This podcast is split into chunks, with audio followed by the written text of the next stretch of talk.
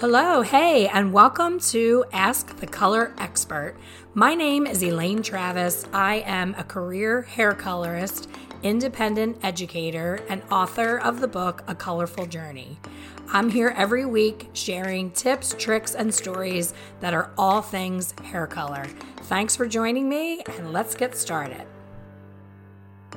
This podcast is brought to you by Vish a complete color management system designed by colorists for colorists, helping salons to eliminate waste, ensure consistent color and pricing, track inventory, and maximize profit.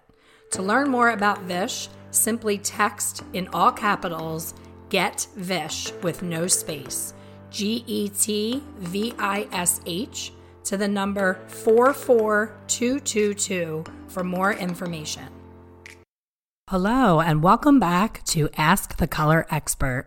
Today, I have the pleasure of interviewing a long, long time dear friend, Donna Roggio. We have been friends for over 20 years, both of us being salon owners, and now both of us being on to our next adventure out of owning salons. I am here in her beautiful home in Ibiza, Spain. So I wanted to share her story with all of you about what it looks like at the end of your business as a hairdresser, as a salon owner, as a suite, solo suite renter, whatever your role is in the industry it's important to really have a plan for your exit strategy. And I think it's safe to say that most people do not think about it until they're entirely burned out and just had enough. And then it's kind of the scramble of what do I do now? So, I want to take the time to welcome Donna and have her introduce herself to you, but she is the only person I've been doing hair for 33 years, and she is the only person that I personally know who was able to successfully sell a salon for what the salon was truly worth and be able to walk away and start a whole new life in a whole other country because she was smart about how she planned her strategy and she was very systems oriented in her business. She wasn't just figuring things out along the way like I do. We're laughing about it on this um, time together that I'm very, you know, I'm not numbers focused and she's very numbers focused. So, Donna, say hello and introduce yourself. Thanks, Elaine. Uh, my name is Donna Roggio. I got into the industry when I was 15 years old, back in 1987. And now I live in Ibiza, Spain, half of my year, and I live back in the US half of my year to spend time with my daughter. And I sold my salon about two and a half years ago. And now I've been working as a coach and a consultant for geared towards the salon industry, but helping salon owners to also set themselves up to have an exit strategy or just to reorganize and refocus so that they have a way out of our industry and uh, yeah, so I get to hang out with Elaine for a few days, torture her a little bit. and uh, yeah, so now we're here today doing this. So, some of you already know that my daughter has taken over my salon. And the biggest reason being is that when trying to sell the salon, it's very difficult because you have employees in the salon. It's not like McDonald's where, you know, anyone can go in and hit the red button and french fries appear. The salon industry is based on relationships. Um, relationship with the stylist to their client. The client can be loyal to either the overall salon or to the individual stylist. And there's a lot of fear that comes along with change in the industry. And when you go to sell a business, um, you know, a prospective buyer is concerned that, you know, what if I come in to the salon and I pay this money that you're asking and your entire staff walks out? So, my question for Donna is, you know, how did you get past that? You know, that was a big hurdle for me. I had two to three different um, people come along that were looking like they were really going to pull the trigger and purchase the salon, but the fear factor of the what ifs kept them from following through. Where my daughter, of course, trusts me that I wouldn't sell her a business that wasn't viable, and she's doing very well even though she's not from the industry. So Donna is helping her get straight, you know, better with her numbers, get more structure, the things that I wasn't good at. So when when you were meeting with prospective buyers, how did you alleviate that, you know, obstacle of the what ifs? So Elaine, I think I think a lot of the obstacles that salon owners have when they're trying to sell is through the years they haven't necessarily organized well, they haven't documented well. Um, they think their salon is worth maybe more than it actually is, or maybe they're hiding cash or moving things around or taking a commission where it should be a salary or taking a salary where it should be commission. And the way that I set up the, the business was I wanted the business to thrive whether I was behind the chair or not. Um, so this is the way that I set up everything.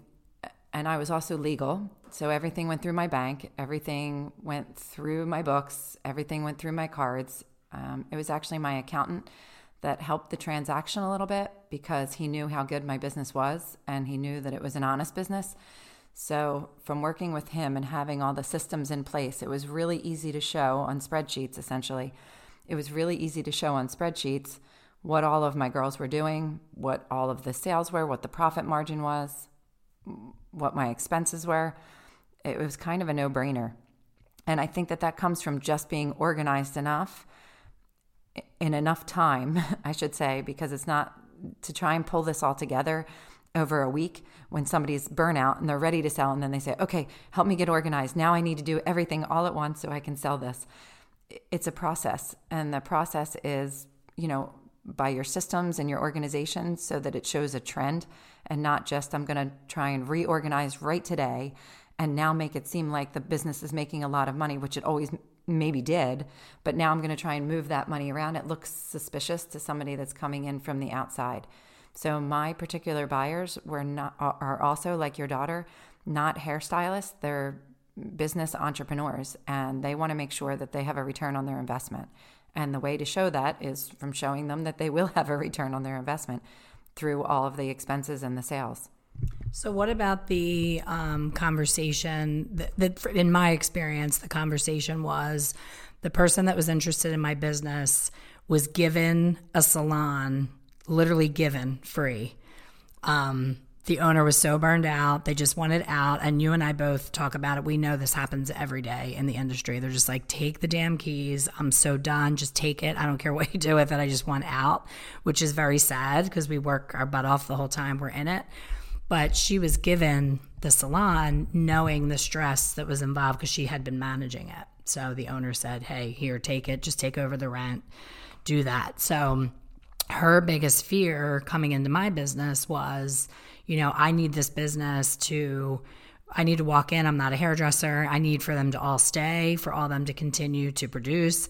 And when we got down to the nitty gritty with the lawyers and the contracts back and forth, she said, well, I need you to guarantee me that I'm going to have this much income every year for the first three years. And I literally laughed out loud. I said, I could get hit by a bus tomorrow. I could, like, we don't know what's coming. I'm not, uh, I've owned this business for 30 years. I'm not guaranteeing I'm going to make X amount of money next year.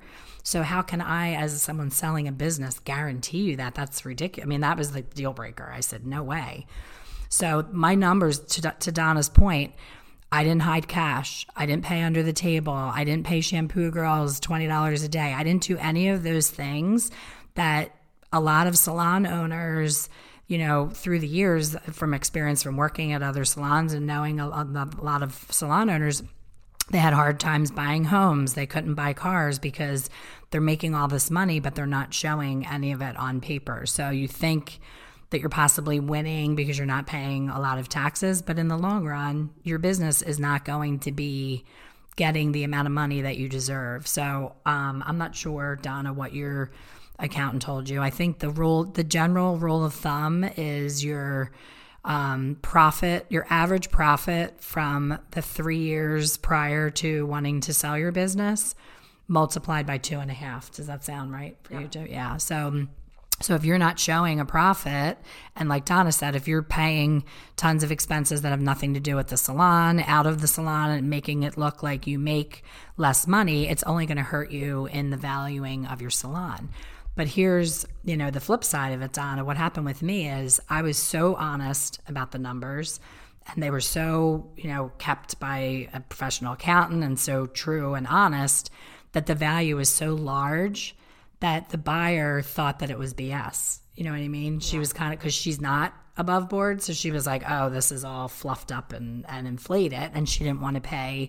So my salon ended up being valued, and yours as well, um, for a really high number, and then that scares someone coming in because it's like, "Wow, I'm I'm paying this amount of money," but the other side of it is they're walking into a really established, successful business. So I love that Donna was able to successfully make that transition. Um, she had a, an agreement with them that she was going to stay on and work as an employee in the salon. And I want you to talk a little bit about that. Yeah, that's not, not that wasn't an agreement. That wasn't an agreement. Actually, they, the the two things that happened was they did ask me to guarantee that they would have the same amount. Actually, not the same amount of sales, but they would increase in sales. Mm-hmm so they did ask this, and my answer to this was this depends on how you manage the company and how the team connects with you. And, and if you continue to do the same systems that I've been doing, the girls are the team, essentially, not just girls, the, the team is very used to this. And if you don't shake the boat and you don't make any changes for six months minimum, I think that it'll be a steady transition. And then they can, you guys can form your relationships with them. And I think that this is, this is a benefit to you and um, I did purchase the salon. And when they, well, they purchased the salon, and I went back to Spain for my normal trip. And I came back, and they hired one of my receptionists as their full time manager because they didn't want to manage it. So this right off the bat was like, a, a, yeah, it was a lot of a change for them. They did accept it well. They were kind of excited. I think that when a new owner comes in, they the team also will say, "Oh, what can we get out of this transaction?" Which is normal. This is okay. But um, by making such a big change, it also rocked the boat a little bit in trust because they sat down at the first initial be- meeting and said, We're not going to change anything. Everything is going to stay the same for six months. Everything is going to stay the same. I don't even think they gave a time parameter. And then they made this huge transition of a change by hiring a manager. And I don't think that, you know, my personal opinion is that we don't manage people, we manage systems. And the team, if they're rewarded in the way that they should be rewarded, if they're paid fairly for the way they, they, they bring in their income, then this all works out. So I don't think that you need to have a manager to you came in five minutes late, you left five minutes early. This this to me is is already a downgrade from what I was doing. So this was a bit disappointing right from the, the get go.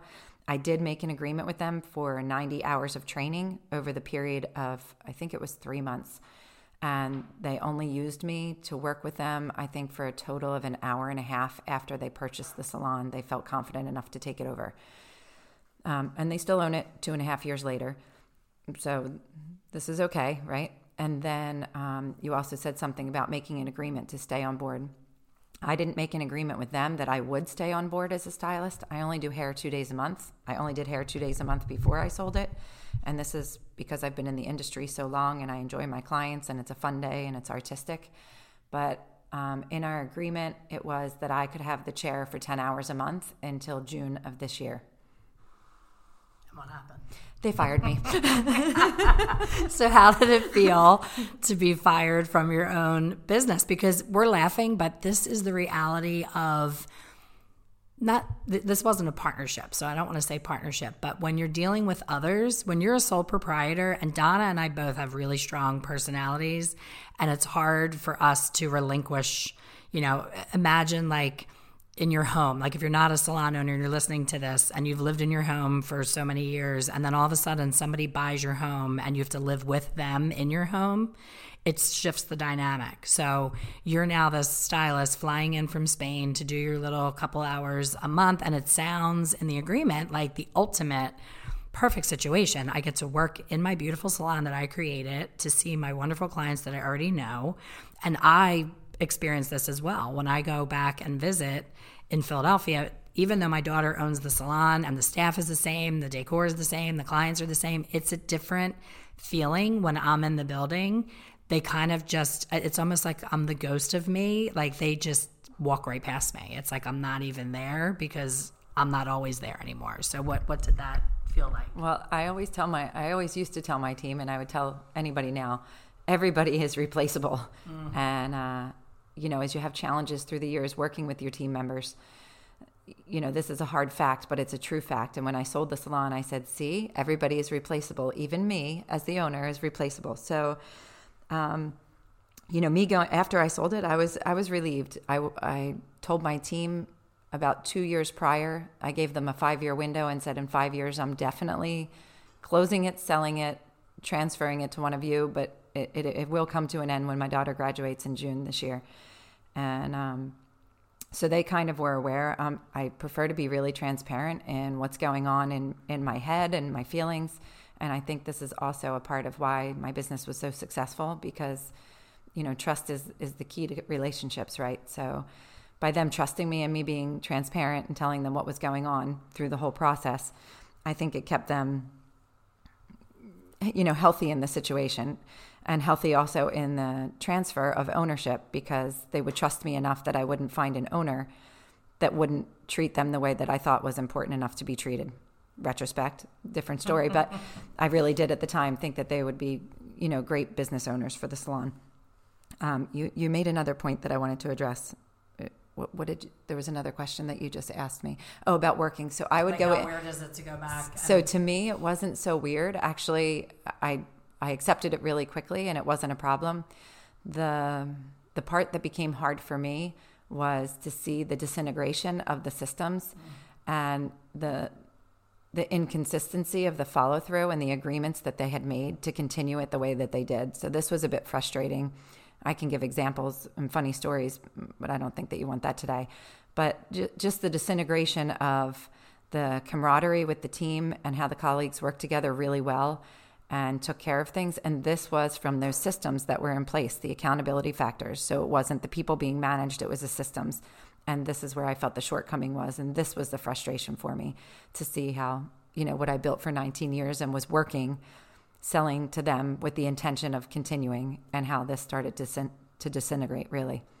And today, disintegrate. So, did well. that, was that the reason that you ended up not continuing to work there as a stylist? Was it hard to watch? What you had spent time building because you you were a gift to me when I met you. You explained systems to me. I would go to business workshops every year and the speakers would say, it's all about the system. It's all about the system. I'm like, well, what's the goddamn, like, what's the system? Tell me the system. They would never say what it was. And it was like this elusive thing to me, like, what is the system? But then you broke it down so much more simply and that's your gift of of helping a salon owner. You said you know what happens when this happens? And what about this with the inventory? And i was like i don't know. I don't know. I don't know. And and people to your point they always say people qu- quit leaders not businesses. It's you know the fish stinks from the head down. So if my salon is chaotic it's because i'm chaotic. And it's not because to your point, I'm not saying, oh, you're five minutes late and you're out of dress code and your nail polish is chipped. It's not about micromanaging. It's about having um, a level of, um, what's the word that I'm looking for? Like pride in your overall systems in the salon and, and that they're going to do it whether you're looking or not, you know? And I think for you probably to watch that not happening anymore the the staff didn't stop doing the systems the leadership stopped exactly. making it important. So and one of the biggest keys that i want to hone in on and what you said was i told my staff within five years this is what's going to happen. And i think that is the, the nugget of this entire podcast right now is do not wait if you're f- feeling that ick that I felt for seven straight years, I was like, I feel like every day's Groundhog Day. I'm so bored. I'm so unfulfilled. I know there's something pecking at me that I need to do besides own this business. But I didn't even know where to begin to start the exit strategy. And I've done other systems where they talk about doing it over time. And you and I talked about that last night. Um, one of the companies that does this you know, they, they've tried to do it well is the Salon Summit systems. They have a whole thing in place where you can start 10 years prior, seven years prior. The minimum is they want it to be five years prior. But like I said in the beginning of this podcast, Donna is the only person I've ever seen successfully sell a salon. So she is now very passionate. She still has all this information in her beautiful head. I wish you could see how pretty she is. You'll have to stalk her Facebook. But she's beautiful inside and out, and she really gets her mind is like so analytical and mine is so not. And our conversations, my daughter is entertained by them this weekend because she's all about the fact, all about the tell me about the number, tell me about the number. I'm like, I don't want to talk about the number. I want, I want to talk about where we're going to dinner. so, you know, it's just different brains. And her and I are talking also that, you know, it's important to, if you're not a numbers person and you don't understand it, find someone that does and get yourself set up. So that is what Donna does now. She is a beauty business coach. She can help you with, you know, we both spend way too much time on hair forums looking at questions that we're like, oh, we wish we could help this person. But, you know, sometimes we'll reach out and they'll say, well, I don't have money to pay a consultant. But it's penny wise, pound foolish because if you get a, a really good consultant like Donna, she can look at, you know, we talked before I came here, she said, I'm consulting with this salon, and within one hour of doing um, an interrogation. An I call it an interrogation, but an assessment. She was assessing their numbers, and she took one look at their book and said, Someone is stealing money from you through gift cards. Like her mind, she can look at that on a piece of paper and it jumps out at her, where that owner had no idea that was happening for probably years. So it's a new set of eyes it's a new perspective i always you guys always hear me talk about perspective and perception is everything so if you're not a numbers person like me if you hate spreadsheets and charts and measurements like me you hate one-on-one sit down with your staff and go everything like me someone like Donna is like she wants to do nothing more than to sit in your salon and meet with your employees and be the bad cop. It's kind of like good no, cop, like good, good, cop, cop bad no, cop, like but cop. but but you're you're calling them to the carpet on things that the owner is terrified to do, and and it's mm hearing it from someone Empowering different. Empowering them to want to do it for themselves, which then benefits the owner. So I always start at the team member. Right. So I start at the team member and them seeing their value and seeing what they bring to the table for themselves because I happen to feel very strongly about independent women being able to buy their own cars, their own houses, taking their trips, buying houses in Ibiza mm-hmm. and these things. So I I believe there's there's two different fundamentals here. There's the ownership part, which is the systems and the structure and the triple check system and things that make sure that everything is getting paid where it should and them understanding their numbers, which then in turn makes it saleable later. But then there's the empowerment of the team. And if you empower your team to do the best that they can and give them the tools that they need, it's up to them to succeed, right? So it's up to them to execute it every day and use these tools that are provided for them. So I really like both sides. I, I, I do have left and right brain. But if we're talking about selling the salon, this is about the triple check systems. This is about understanding where your money is coming in, where your money is going out. And we can hire bookkeepers and we do hire bookkeepers for this. But really when you're hands on, I learned I learned this the hard way because I paid in uh, a bookkeeper slash accountant for years, almost the salary that I would pay, I think, a reception team member um, to organize my books. But when I moved a location, I decided that I wanted to take my books on myself, which is when I created these systems for myself for the salon and realized just really where I could save money, how I can organize better, how I had to, you know, I'm I can be a, a, a bit ADD, a bit on the spectrum, so I wanted to make sure that I had systems in place so that I could just plug in numbers and I would it would clearly show me if it matched or didn't match. It would clearly clearly show me a picture, and this was to my benefit. I did it for a need, but it became to my benefit in selling the salon. So this was the the clear picture for them, you know, in the purchasing. And that's that's something that um, Donna and I are talking about this weekend. How she can get that system into your hands as the solo suite runner, as the you know salon commission stylist. She feel strongly that the stylist should know their own numbers. They shouldn't wait until we, you know we've been talking about the end of the year. You know, it's it's a new year right now, so people are getting their W two forms and they see what they you know earned last year.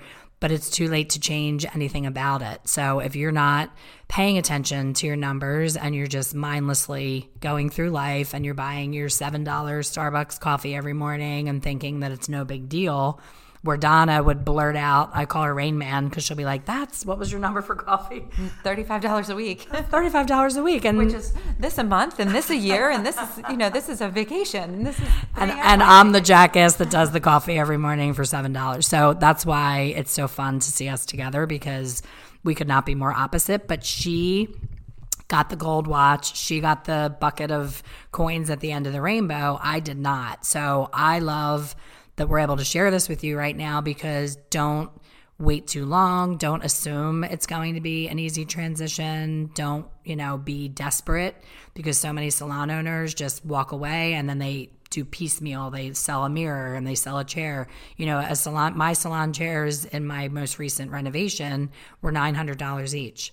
So try selling that $900 chair for more than 50 bucks. I mean, I've had people say no at 50 bucks for a $900 chair. So the equipment is not what the business is valued with. It's the you know, the money generated and how much of that money you actually get to keep. So Donna is more, you know, what's your percentage of your inventory, like what's your output to your input? How much are you bringing in? How much are you paying out? And does that make sense?